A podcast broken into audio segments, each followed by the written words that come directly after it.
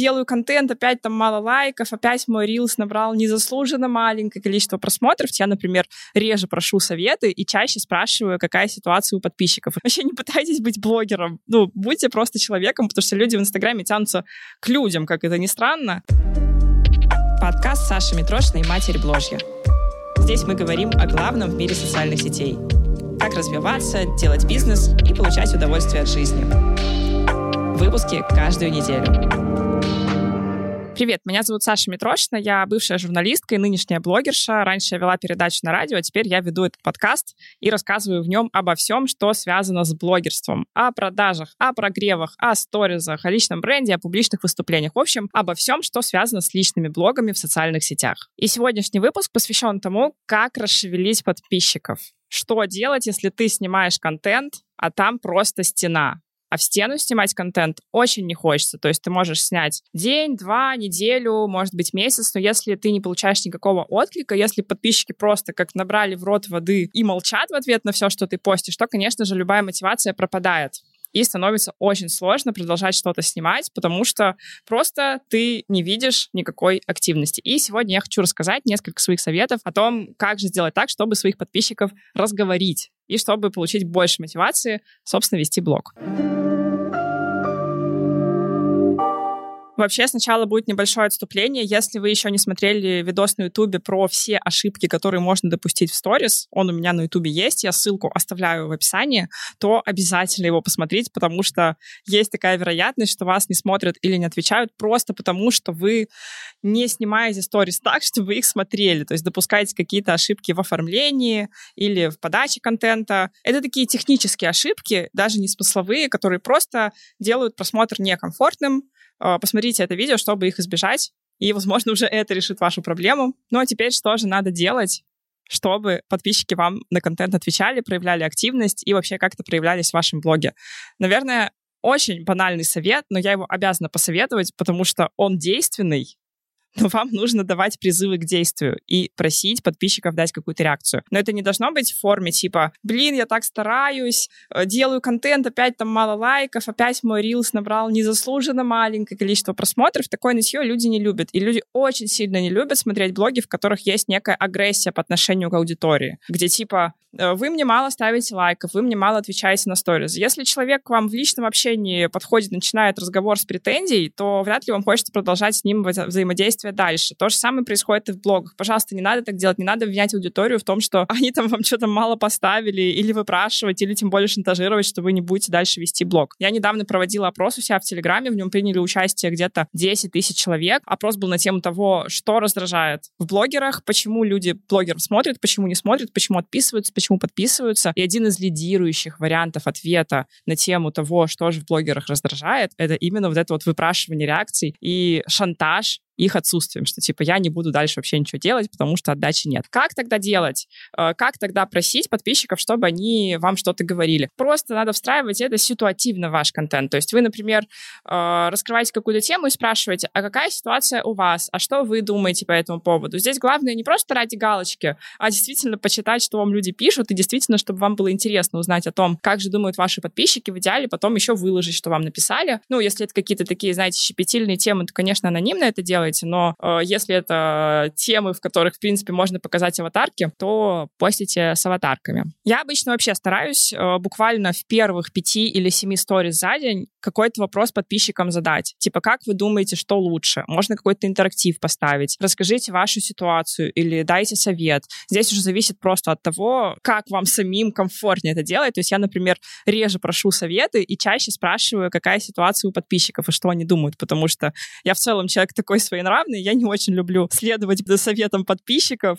и просто заранее, просто не спрашиваю их, чтобы потом не было неприятной ситуации, что они мне советуют, а я такая все делаю наоборот. Следующий пункт — это честный разговор с аудиторией. По моему опыту, наибольшее количество реакций, ответов и вообще взаимодействия с моим контентом я получала, когда я выкладывала не что-то, чтобы просто выложить, и не что-то, чтобы получить реакции там специальные и так далее, а то, в чем я открывалась, в чем я проявлялась как человек с чувствами, и в том, что чувствовалось для аудитории как что-то честное и искреннее. И опять-таки в том опросе, который я проводила в телеге, наиболее вовлекающим контентом, вот прям первое место, а, люди назвали контент, в котором блогер открывается, и видно, что он говорит о том, что его по-настоящему волнует. Если вы вообще проанализируете, каких блогеров вам нравится смотреть, скорее всего, окажется, что эти блогеры достаточно открыты в каких-то областях и постят то, что обычные пользователи в социальных сетях не постят. То есть они открывают какие-то э, задворки своей жизни, делятся чувствами по поводу работы, материнства, жизни и так далее. Вот. И это естественным образом вызывает реакцию, потому что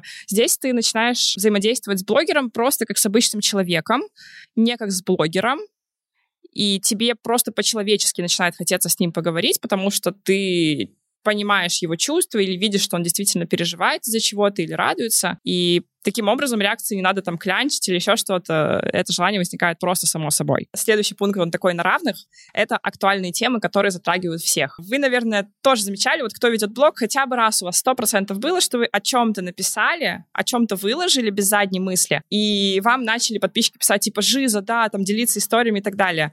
Это происходит, потому что вы подняли какую-то очень актуальную тему, как у меня, например, было с маникюром. Короче, история в том, что мне больно делать маникюр.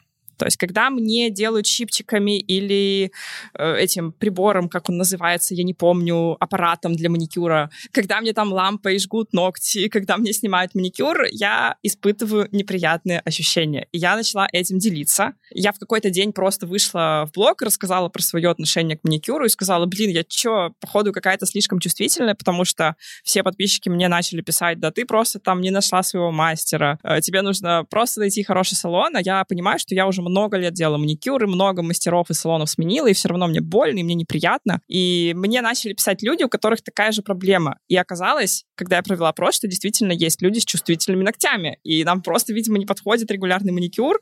И дело не в том, что надо там найти своего мастера, э, хотя, может быть, его и реально найти какого-то супер-мега аккуратного. Но в целом можем просто его не делать и все. Ну, все, конечно, могут его просто не делать и все, но мы особенно. Хм. Вот. И мне тогда очень много людей написали, и у кого все нормально с маникюром, и у кого ненормально, как и у меня. Все начали рассказывать свои истории, свое отношение, поддерживать меня или, наоборот, там спорить. И это тоже собрало огромное количество отклика, просто потому что тема актуальна для многих, потому что маникюр делает большинство, наверное, женщин. И, наконец, последний пункт, он получается у нас какой? Четвертый.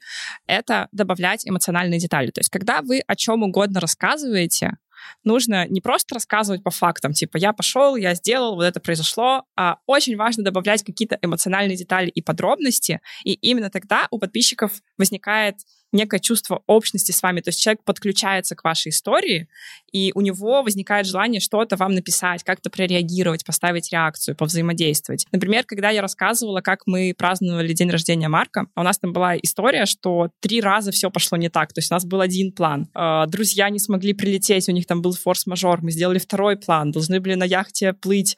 Ливень пошел, гроза. Я сделала там третий план. И я все это рассказала в Инстаграме. Вы можете зайти и посмотреть. У меня в актуальном называется ДР Марка. Это получился прям классический, хороший блогерский сторителлинг с драматургией и как раз-таки с эмоциональными подробностями.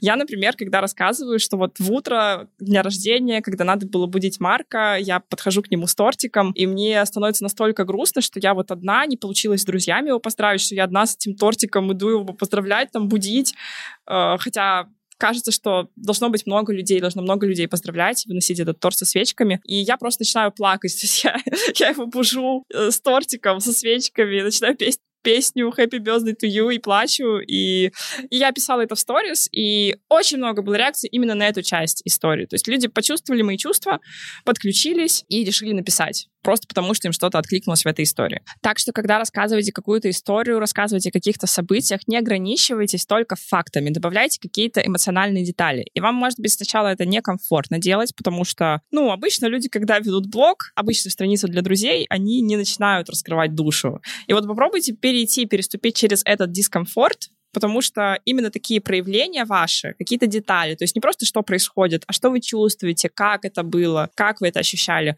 вот они на самом деле очень сильно помогают людям эмоционально вовлечься в ваш рассказ. И, соответственно, реакции будет больше. То есть, может быть, ваша проблема не только в том, что у вас мало подписчиков, типа, кажется, мало людей, некому реагировать. Может быть, ваша проблема просто в том, что вы недостаточно открылись в каких-то деталях этим подписчикам. Потому что самая-самая база на самом деле это вне зависимости от количества аудитории, то, какой у вас контакт с ней складывается. Есть такой простой лайфхак или простой тест. Э, попробуйте выходить в блог, рассказывать э, в блоге о чем-то так, как вы разговариваете с друзьями. То есть по-простому, не пытаясь быть блогером. Вообще не пытайтесь быть блогером. Ну, будьте просто человеком, потому что люди в Инстаграме тянутся к людям, как это ни странно. В общем, постарайтесь говорить в Инстаграме как-то как в реальной жизни, как с людьми, как с друзьями, и вы сразу же заметите эффект. То есть вы сразу же заметите, что люди начинают идти на сближение, и идти с вами на контакт, и реакции появляются. Если сразу не появляются, ничего страшного. Продолжайте экспериментировать, продолжайте идти в открытость, то есть, ну, не обязательно там в полную открытость по всей своей жизни. В каких-то мелочах, в каких-то деталях, в каких-то областях, о которых вы рассказываете, э, начинайте это делать, и я более чем уверена, что буквально там через неделю, через две недели вы уже не узнаете свой директ, у вас будет гораздо больше реакций и ответов. Я вам все рассказала, рассказала, как привлекать реакцию аудитории, как делать так, чтобы аудитория вовлекалась в ваш контент. Жду вашу обратную связь. Жду оценки этого подкаста. Пишите, как вам, пишите, о чем в следующем подкасте рассказать. И огромное спасибо, что послушали. С вами была Саша Митрошна. До новых встреч.